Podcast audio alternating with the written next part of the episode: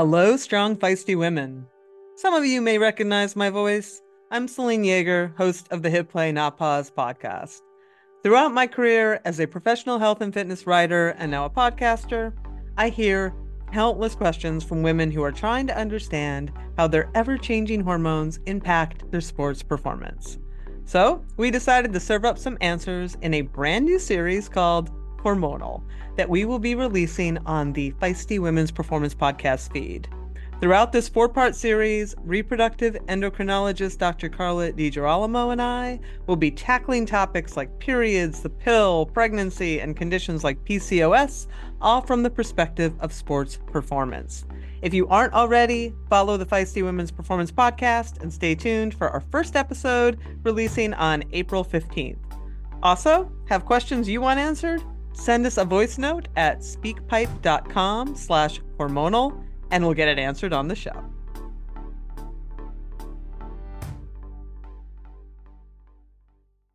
You are listening to the Girls Gone Gravel podcast, a show for women who are chasing their everyday and epic adventures.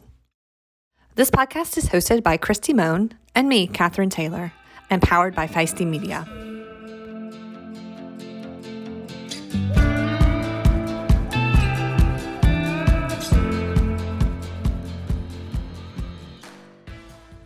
Well, my co host didn't show up for the podcast today. So, Anna, you're going to have to be my co host and the guest. I'll do my best. It's, it's going to be very exciting. um, so, I have Anna Hicks with me today, who is a new friend to me, and I'm really excited to get to know you a little bit. I'm excited to get to know you too. Thank you so much for having me on. Of course. So, our favorite thing, we always like to talk about your story of how you got involved in cycling. How did you get on the bike? Yeah, so I, um, growing up, played a lot of different sports. So, I started with riding horses. Then I played some volleyball for most of high school. Um, then I started running track and cross country my last year of high school. And that kind of got me on a D1 cross country and track team in college. So that was kind of an unexpected twist. Um, so I started running in college. Uh, I ran for three years of college, and then I had found cycling during my sophomore year. So that was in 2020, right before the pandemic hit. Um, I just kind of picked up my commuter bike one day, and I was like, I'm gonna ride this for 20 miles. And I had a blast, and I was like, that, that was so exciting. It was fast, it was fun. I went so far. Um, then I was just kind of hooked on cycling, and then from there, I got my first road bike and then I got my first mountain bike and I fell in love with mountain biking. Um, and then fast forward to 2021, uh, I did my first race and just kind of I then transitioned from running to cycling from there. Um, and that's what I've been doing since. So you did, you weren't one of the injured cyclists or injured runners that took up cycling. You just found it and loved it. Uh no, I definitely had some injuries. There was a reason. every, every runner. Yeah.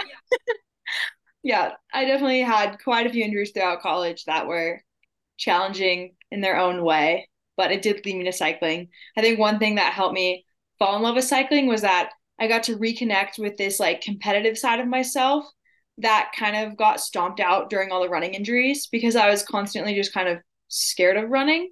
And it was always like something that I feared versus something that empowered me. So then when I got on the bike and I could go as long and, and as hard as I wanted without fear of injury, like it kind of unlocked this um, like competitive spirit again that I had kind of been missing throughout those three years of running in college. Um, because I don't think I ever I think I raced maybe once in college, but other than oh, that, wow. For most of it. And then also the pandemic was in the middle, so it kind of messed things up. Yeah. you really had a sucky experience. yeah. where did where did you go to college? I went to Cal Poly in San Luis Obispo. Okay. Mm-hmm. Oh. Um, did you uh this is just jumping right in. So we've talked to several runners and a lot that were injured, and a lot it was because of the culture of underfueling mm-hmm. and running. Where was that your stuff related to that, or was it more just like other kinds of injuries? Yeah, it definitely was related. I think I had a combination of one being really new to running when I started on a D1 team. Like I had only been running for a little less than a year. So like my mileage in training was really low compared to my teammates. So walking onto, well, not walking on, I was recruited onto a team. Um, but coming into that environment, a lot of the girls were running twice as much as I was and running faster than I was. Even though my race times were some of the best in my recruiting class, like training wise, I was very um, underdeveloped. Mm-hmm. And so mm-hmm. when I came into that program, I was kind of intimidated or like I wanted to prove myself. And so I kind of jumped in like to too high volume in training. Um, and then I, I did I was under fueling as well because I like I wanted to look the part of being like a really good runner. Like I was just chasing this like pinnacle of excellence where I was like, I need to run as much as everyone else is and train as hard as them and also like look as fit as I possibly can, you know? And I think that kind of led me to this spiral of, you know, under underfueling, overtraining, getting injured, struggling with mental health, struggling with fueling, you know, and kind of just like in that cycle. But I think throughout that, like I learned a lot of really important lessons that now I can apply to cycling and like I don't have to deal with those issues now. I just get to like train hard, feel hard, and then like perform well and perform consistently. Um, and I think that has something that's like helped me be in the sport of cycling where like I think a lot of eating issues and overtraining issues are also super common. Mm-hmm. Yeah, absolutely. Like it is, it's not, and I do feel like maybe gravel cycling is a little bit healthier because a lot of people left mm-hmm. some of the spaces where they, um, there was a little more pressure there. Like I think it's pretty bad still in the road scene.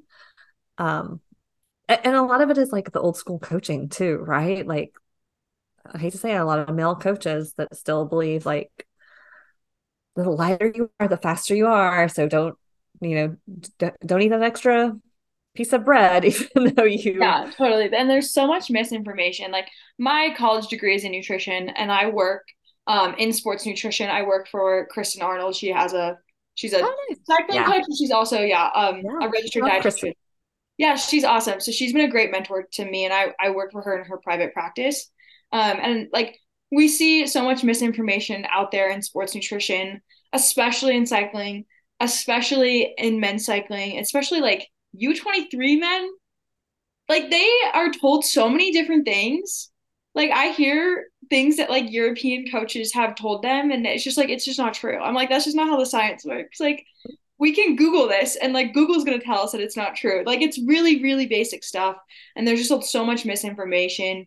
Um, and I think it creates, it can create a bad relationship with food. I don't think it always does, but I think it definitely can, which I think can be dangerous.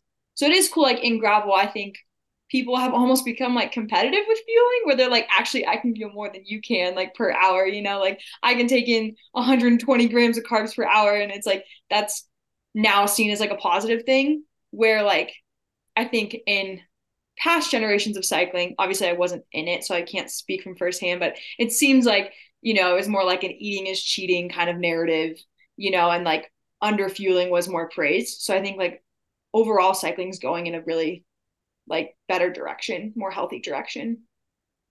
Yeah i agree. I we do a lot in triathlon in the feisty world too and um that's been some a place where they've really seen like understanding fueling has changed you know like the races are getting so fast. And yeah. some of it, it, does have to do with the shoes and some of the other technology right? But a lot of it is like now they're make, also making products where you can take in so many carbs an hour. Yeah. Yeah and they're like oh yeah it's really like it's fuel. Like you can take that in. Yeah i've heard like coaches and stuff refer to it as like food doping. Like just eating carbs is like a form of doping because like it, which is funny because actually if coaches all along would have just been encouraging athletes to eat like it would have been kind of natural doping you know like, like because you have the energy to train and mm-hmm. recover and recover and mm-hmm. it's just so funny like the the kind of the narratives that we went down and we're like how many careers did we actually ruin or we didn't see what potential that person could have had because we put them down this road of like underfueling. Yeah, that's such a good point. I feel like that's seen a lot in running. Um, I know like I don't remember. I think I might get this wrong, but for high school girls, there's this thing called like the NXN effect. I think it's that. It might be a different meet, but it's like this big national track meet. I think it's I think Nike puts it on. I don't know that much about running. Oh, is it the Footlocker one? Or Footlocker. Yeah, yeah. Footlocker. Um, and it's like the it's like the, it's like the curse because like whoever wins that like doesn't go on to like be successful in college and yeah. i think that's it's really sad, but it really like sheds a light on this fact that like people are pushed at a very young age to like have this really high level of performance and under fuel and be underweight and that just like automatically leads to injuries and it leads to fitness plateaus you know? Um it just like has like all of these negative consequences. And i mean there's symptoms of RED-S like relative energy deficiency in sport go so far beyond just injury. It's like your hormones your mental health your gut health like you know just like literally every single like system in your body is affected by that and is harmed by that and like those effects do last. And so i think it's like yeah. so important to like definitely change the narrative around food. Yeah i love that. I love that you found a healthier place mm.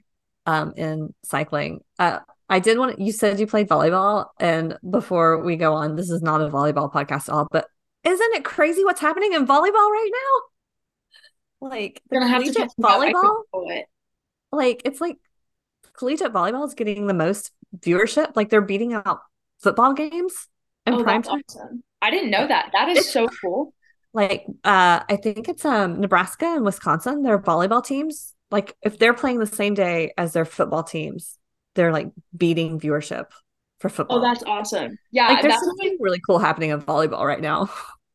yeah, I noticed that even when I was in college, our volleyball team at Cal Poly was phenomenal. It was definitely by far our strongest sport. So like that was pretty common. Like everyone went to volleyball games and like no one really went to football games.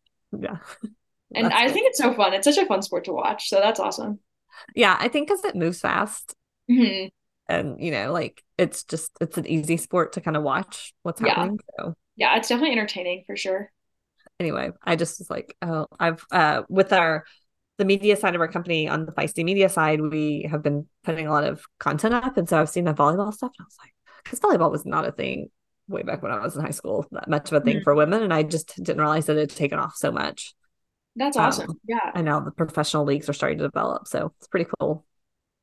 Yeah, I feel like it's another sport where um I, I mean because I have friends that played volleyball and I lived with volleyball players in college.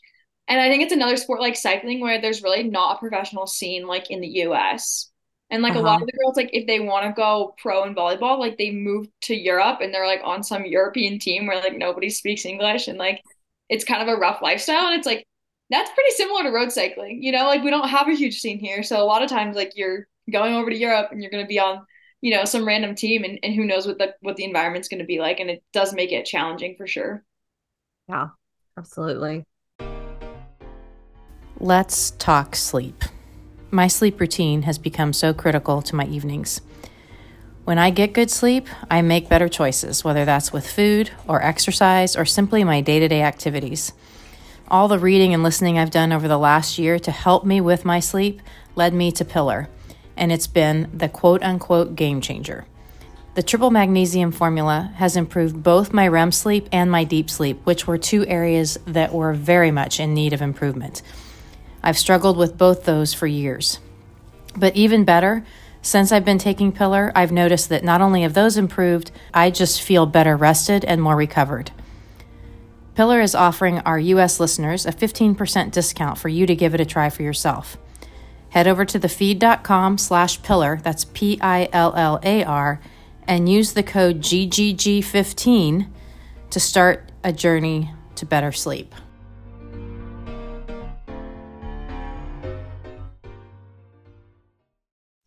So you went, you primarily were focusing on mountain biking. Um, and then now you're in the Grand Prix for 2024. Were you already doing some gravel cycling or is gravel cycling new?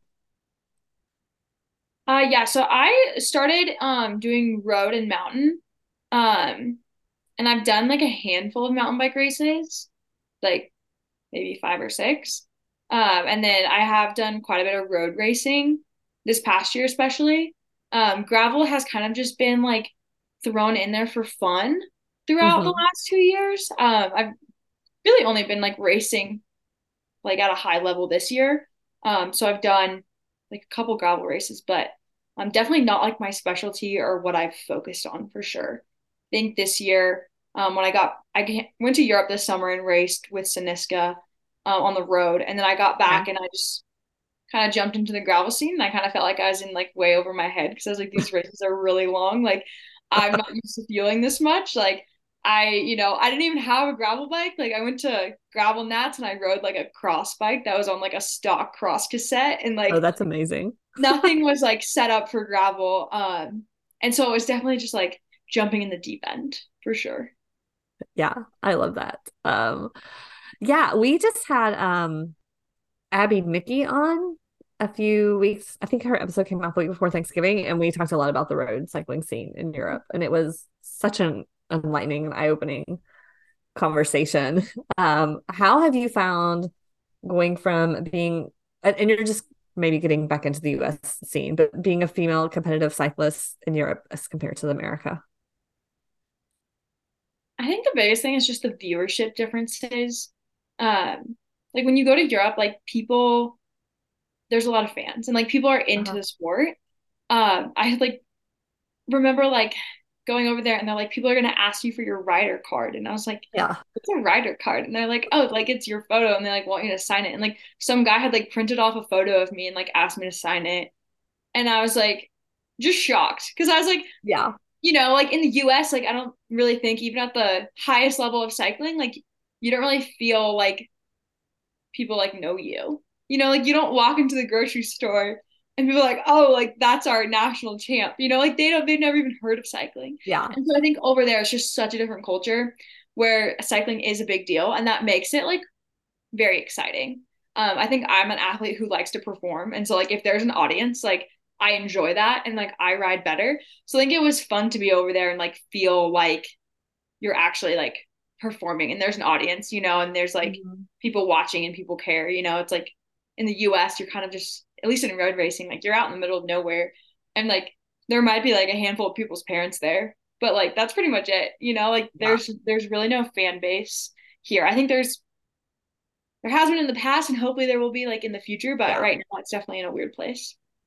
Yeah, it's interesting the disparity in Europe between the fan base, like that I hear of people, and uh, granted, we also talked about this, Abby. It's just so much better to watch cycling, right? You're going through all these small towns, like it's yeah. easy to walk out on your street, like they're very community based. Mm-hmm. But the fanship compared to the way that especially women athletes are treated in the media over there is so different. And then we're kind of flipped here. Like I feel like women are treated better on the media side, but we just don't have the same kind of like if people know who are fans of people, it's typically the males over here. Like they know who they are. Yeah. So it's an interesting flip. I found. I yeah, I definitely think yeah, it's just an interest it's interesting just to kind of see like how it all plays out. You know, like I think different disciplines are also different. Um and like women are I don't want to say treated different, but represented differently in different disciplines of cycling. Like mm-hmm. I think, you know, like women's World Cup mountain biking seems to like get maybe more viewership than like women's road. Don't quote me on that. I actually have like no idea what the the statistics are. Um, but I feel like it's like seems more equal in mountain biking than it does like in road. Yeah. I don't know if that's like a because mountain biking is newer and like road does have such deep roots like in men's cycling. Um, I don't know why that is. It's just interesting to kind of look at the differences. Yeah, I would guess it's because in mountain biking, you have the same opportunity you have in gravel cycling. Like you might be on a team, but the team the team is not primary, the rider is. So you can like Kate Courtney has built a great fan base around Kate Courtney, mm-hmm. right? Where like if you are a you're a team you're a fan of you know like Team Jumbo Visma or and then mm-hmm. you might know the riders, but you might still like love that team, even if the riders change or you know whatever it is. So like the team seems more important than the individual. Yeah, do you think that affects like like how individual women are like represented in the media? Like if they're on a team versus like as an individual? I I think like if you're a star of that team, mm-hmm. right? Like you have like everybody knows who Demi Vollering is. Right. Um but I couldn't tell you like other people that are on that team where I feel like when you are kind of representing yourself, you have endless opportunity to build that platform. Yeah. So it's opposite, right? Because the team is doing all the work for you. Mm-hmm. And if you're mm-hmm. doing well for the team, you have a ma- major advantage. But you could be like, I feel like an okay cyclist. Maybe you're not finishing at the top, you're not winning everything, but you have a great platform or you have a great following or you're known for something. Um, Alison Tetrick's a great example, right? Like she definitely was a great cyclist when she was riding road and she did really well in gravel. But even as she started to transition out of winning things, like she still has a strong platform and lots of sponsors because of the brand of building community. Um, stuff like that. And there's other cyclists that I see that they're um they just have like a great personality around them and even if they don't necessarily win like they're going to get sponsorship and because people see them as a great ambassador for the sport so anyway it, it is really interesting i think like that's definitely something that is talked about a lot especially in this age of like privateering um, versus hmm. teams mm-hmm. like just looking at the support wise like you know it is interesting to see athletes who are very well supported yet maybe like don't have race results or or aren't striving for race results when yeah. there's maybe athletes who are racing in the world tour at the highest level you know like they're in the tour de femmes and and stuff but but they don't have like as much support like maybe they're not paid as much or just people don't know them. Um it's definitely an interesting little like dichotomy in sport right now where you can be such a like regarded as a professional athlete when really like you don't have any professional like accolades or results or anything. Um yet people like when they think about cycling they're like oh i think of this person and you're like actually like they're not really racing maybe or they're not really getting results but like you think of them as a professional but then you know like you said like you don't know the names of, of all the women on on Jumbo and it's like ah, neither do I you know like I don't know who all these women are yet they're racing at the highest level of the sport you know, and they're contributing to wins at the highest level of the sport. So it's just really interesting. It's interesting to see how like social media and like personal branding really really does impact that quite a bit. And I think gravel is kind of an interesting example of that with athletes in so many different like niches, I guess. Yeah, it gives a huge opportunity to people. Um mm-hmm. but if but it is a disadvantage for the people that are like, I just want to show up and race hard and I don't want to do all that other stuff. If they win, you know, like winning will always, if you win unbound, it is always going to be a career maker. Yeah. right. Like, yeah. if you have like, you don't have a great personality, but the opportunities for your career can go a lot further mm-hmm. if you have mm-hmm. a good brand around yourself. I think know? you also get to have like a really cool impact on people as well because you get to like build a platform where you can connect with more people because uh, you can like have an amazing story and like be a phenomenal human being who's super inspiring but like if people aren't people aren't connected to your story then it's like it's hard to kind of to like be that voice of inspiration or to use your story to build i don't want to say a following but just like build people that you get to inspire and people that you get to connect with and help with and and you know you get, get to have a bigger cause like when it's not just about the race results which i think is really cool yeah, it just seems like gravel gives you the opportunity to see yourself as a business. Mm-hmm. or in mountain biking too, I think yeah. in some ways. Like we're built we build a business at Feisty Media. Mm-hmm. Like a lot of the work that I do is focused work on things that I really like and are in my wheelhouse. That would be my com- training and competing if I were a professional racer. But I also have to do a lot of crap that's like not in my wheelhouse, but it builds our brand and it, you know, and I think it's the same thing. Like if you see yourself as a business, you're like, well, I'm training and I'm racing, but then also I've got my social media, you know, like this. I've got mm-hmm. how do I contribute to the community? How do I build the fandom? Mm-hmm. So I think the people that see that they want to stay in this privateer space long term, like if you can make that shift, you're going to do better. Yeah, That's for sure.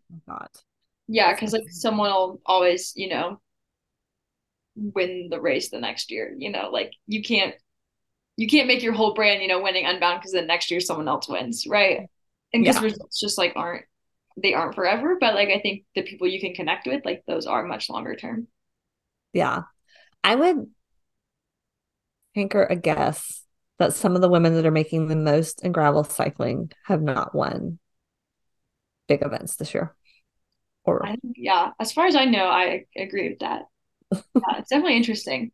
Yeah, it's an. I could talk about the business side of things all day long. um, okay, so you you did get into the Grand Prix next year, and are you racing as part of a team, or I feel like Christy told me something about this because I was like, I don't know, Anna.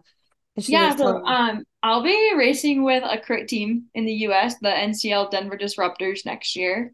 Oh, um, nice. Yeah, so I, I had signed with them before I'd even Wait, is decided. this the National Cycling League or? Yeah. And so Oh, you got to give us a scoop on this. I'm so curious.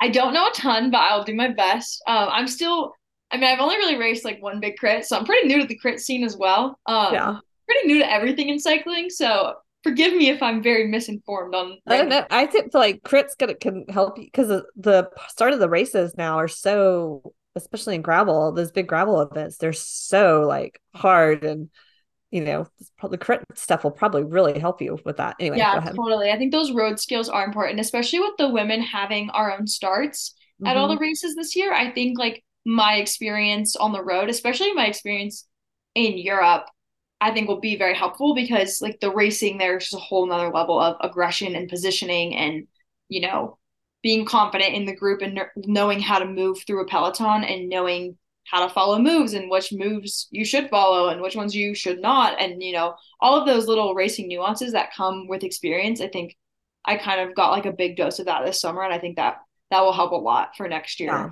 for sure i'm So- excited to see But the Yeah. National Cycling League, because they were came in really strong and then they pulled back, right? So Denver's one of the cities that they're going to still open. so the ways they um they still have like their so they had two teams last year and this year they actually added a third team Okay. Um, so they're actually still growing. Um, that last year was their first year as a program. Um, and then this year they have added a team in Atlanta. So they'll have a Denver team, a Miami team, which they had last year. And then this year they'll also have an Atlanta team. And then they're hosting four races, I believe, throughout the year. Um, like this National Cycling League races. And then we'll also go to the other races like in the US. So like some of the road races and some of the other um big criterium races. That's cool. And do you um do you get a salary to race for them? I do, yeah. Yeah, That's they're good. supporting their riders, which is awesome. Yeah. And then do you train together as a team or do you because you're just racing the the other two teams, right? No, the so they actually have um I believe eight women's teams and eight men's teams. I'm not positive on Okay. that number, but they have um other crit teams um in the US like that come to their races. So they host the races and they own three teams, Okay. but their Like races are Legion like would come or some of those teams. yeah, so like a lot of the big crit teams I know Okay. last year like Roxo raced and um like Bullet Factory Racing was there and like CCB was there and I didn't I didn't go to any of them so I'm not positive but those are all like girls I know and, and men I know who were at those races from different teams so they have I'm not exactly sure who will be um in the league this year I don't know when they announce that uh, but they they have like a, a large field coming to their races That's very cool. I mean, crits freaking terrify me, especially as someone who came to cycling through triathlon. And I'm always like, triathlete, go no. yeah it's okay Chris Don't get within three feet Yeah. of me, either direction. so it would be my worst nightmare, but they're so fun to watch and so fascinating. And I do, I did hear um an interview with the woman that's helping to build that. And it is like you, cycling is such not a spectator friendly sport. And so Yeah. having events that are kind of the gateway to that, uh, like crits, I think where you can create like a vibe and an environment around them is really important for the growth of the sport, I think. Yeah, like I think it's really cool, like how NCL is like taking this really nuanced approach and like their whole purpose is like to increase viewership and they're doing this like in this new and exciting way that's like really like changing like how we like view road cycling in the US. And I think that that's brought a lot of excitement and the fact that they've like gathered outside support from like other sport industries and that they have like kind of this greater reach, I think can like really help grow cycling. So it's cool. It's really cool to be a part of that. Um, and yeah, crits are really fun to watch, which is cool. And like the thing, the hard thing with cycling is it's just like, like you said before, you know, like we're not necessarily riding like through towns where people can like come out and watch. Like it's really hard to watch road racing or gravel racing. You know, like my parents will come to a race and they're like, "We can't wait to watch you." I'm like, "You're gonna see me for about ten seconds, like mm-hmm. you know, maybe once or twice throughout the entire day, you know? So it's like, it's not that exciting to watch, but then it's like, you go to a crit and it's like, you're going to see me a hundred times. And like, and it gets exciting. And people like watching the crashes and like the tactics of crits is like, it's so much more precise. And I think it happens a lot faster. So it just makes it exciting. Uh, I think like the most exciting race I've been to this whole year is Tulsa Tough. Like the crowd there is absolutely insane. Like it's huge, you know, and that's like we don't have that in any other like discipline in cycling. I don't think. Like in the US, there's just no one Yeah, has maybe crowd. cyclocross. Maybe, yeah. Yeah. Yeah. I don't I don't cross. Because I think it but- it's like it it's the kind of crowd because there's the Athens Twilight. I used to live in Georgia. There was the Athens Mhm. Twilight Criterium, and it also brought a huge crowd out. yeah. And I think some of it is like it creates the same kind of atmosphere that you do get in a small town in Europe where you come out and you're part of the community and you're doing something together as a community. And it's more than just like I'm watching people go by really fast, but I'm like Yeah. hanging out with friends and neighbors and making Mhm. a social event of it where you can't really do that out on the unbound course. You're like, like if you're supporting somebody, you literally get in the car the second they leave to drive for an hour to set up, wait for them, and then get in the car again and drive probably for another hour. And then, you know, so it's just a lot of like time spent in the car trying to get to them to help them for like two minutes.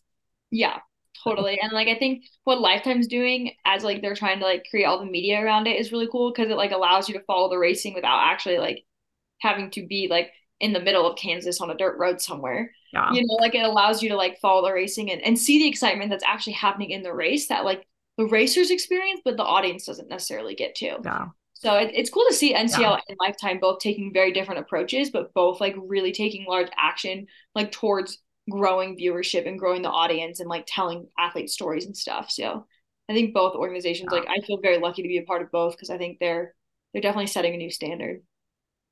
Yeah. I've said that like ultra running and even like Ironman triathlon should start taking a lifetime approach to where you're, I mean, one, there's a massive opportunity for sponsorship, like to Mhm. do stories on social media, like, you know, get such and such a company, they'll pay you to host the feed on their social media.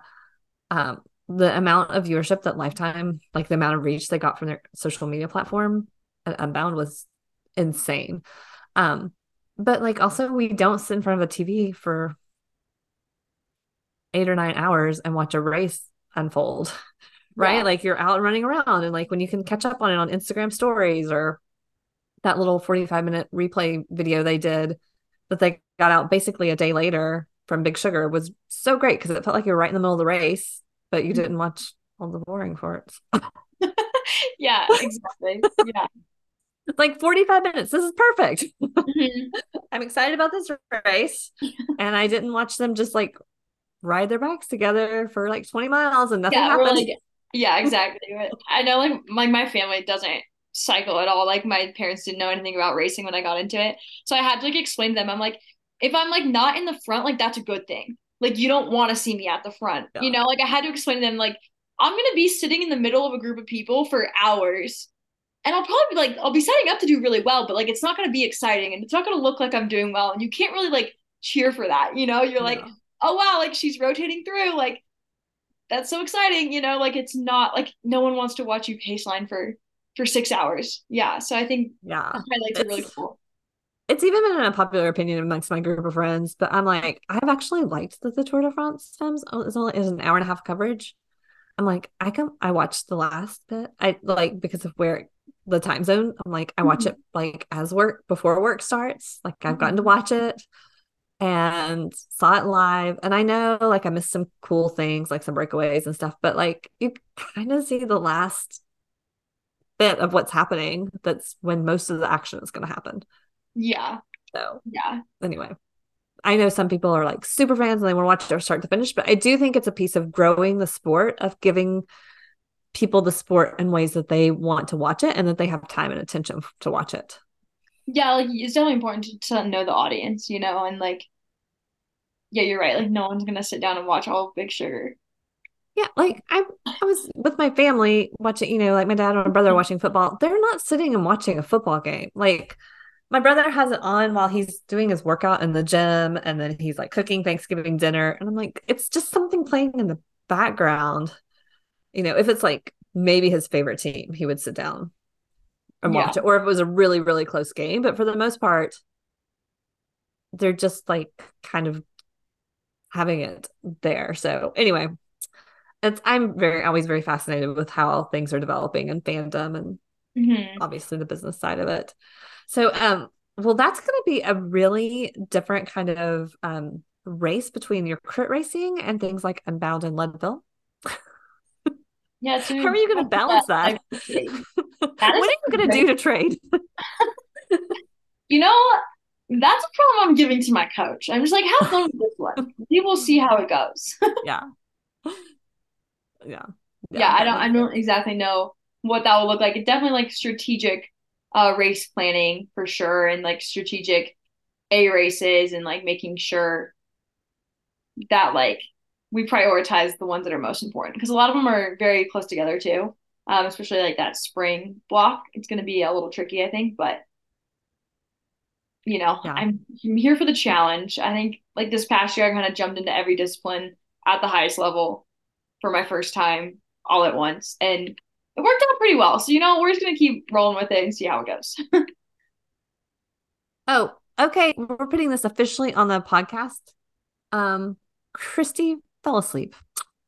She's actually sick. She's sick. Sorry. Sorry, Christy. I threw you under the bus. She's sick. But she uh she slept through her alarm. oh we'll give her a break. She's sick. yeah, yeah. It's after the holidays. She's been busy. No stress. Yeah. Um, well, which of is there an event you're looking for the most forward to in the series? I think like I have two that I'm really looking forward to. I think Sea Otter and Leadville are both ones that I'm excited for. I raced Sea Otter last year and I just had like a ton of fun. I think the course is really fun. Um, I love mountain biking and like I've been living on the central coast of California for the last like six years. So it just, you know, it feels like a home race to me. Yeah. Um, so it's very exciting. Um, it's also just a fun course. I enjoy it. Um, I'm also excited for Leadville. Definitely like much more outside my comfort zone. Like I have not done a race at that kind of altitude. I have not done a race that long.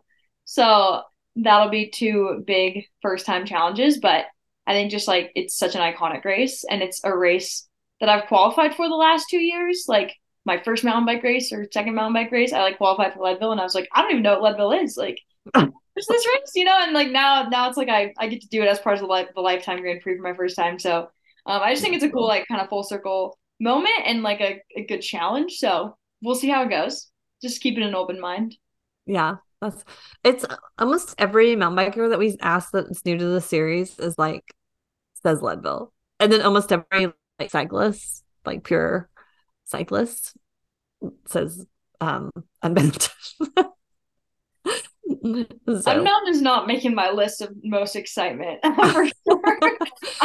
well, it's I'm I would say the the crits to race like that will be the hardest crossover, right? Because Sea Otter, like it's a pretty, it could be pretty fast, Mhm. you know, but Unbound is just like a long slog. Yeah, I was Okay. I was talking to one of my mentors about this, and I think he pointed out like, you know, Sea Otter, I think Sea Otter is like what a four to five hour race, and a Yeah. lot a lot of them are in like the four to seven range, I think. And he's like, you know what? After after that, like you're just doing it again. You know, it's like it's you just have to be mentally tough and like eat a lot at that point. You know, like your training doesn't really change that much. Uh, just like you just have to, you know, like get it done that one day. So Yeah. see, we'll see how I feel about that after the fact. But um, I think that's a good approach. Like not not trying to look at it as like I'm training for 200 miles, but looking at it as like, you know, I'm training this endurance engine, and those are, I mean, those are all the same systems, right? That you need for a six hour race is the same systems you need for a 12 hour race. You just have to race twice as long. So I think it's kind of just like this big mental mental challenge and like obviously fueling challenge for sure.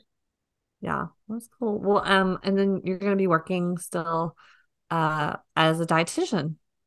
Yeah, I'm actually technically not a dietitian. I never uh, did my year long internship or took the exam, but I am licensed in nutrition from Precision Nutrition and I have a bachelor's degree. So I am a assistant nutritionist or something like that. I don't think we have There my quite nailed down, but um, yeah, I still will be working in nutrition and and helping out. So doing that remote as much as I can.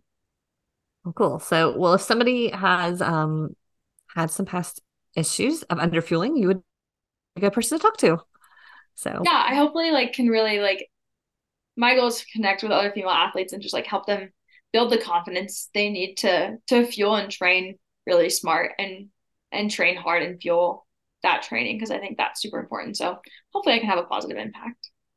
I'm sure you will. You've got a great presence about you, so I'm sure you will. Thank you. Well, um, I've had a really fun time talking to you. I'm sorry, Christy. sorry, Christy was sick. Um, where can people find you if they want to follow you or connect with you? Yeah, so I'm on Instagram. My handle is Anna with three N's, so A N N A Hicks H I C K S. Um, I also have Facebook, but I've only posted like once in the last five years, so not that exciting. Yeah. Um, and I'm also on Strava, and I post there every day. So just Anna Hicks on Strava. Cool. Well, if we want to see what this coach plans for you to during crits and and long distance racing, follow Anna on Strava and get the scoop there because I'm very curious. Unbound journey. We'll have to make that a thing. we'll see you coming in like everybody tends to turn do a wrong turn like yeah. when they come into the college and you'll just start doing circles. Yeah i'll be like oh wait. You'll be like oh this is what we're supposed to do. We're just supposed to do circles yeah. until we like lap somebody. Exactly. Well thank you for joining me today. I really enjoyed this conversation and i can't wait to see you at some of the races next year. Yeah thank you so much for having me. I'm happy to be here You have been listening to the Girls Gone Gravel podcast. This podcast is edited and produced by the team at Live Feisty Media. If you've enjoyed the show, please leave us a rating. It really helps other women find the podcast. And be sure to follow us at Girls Gone Gravel on Instagram or Facebook.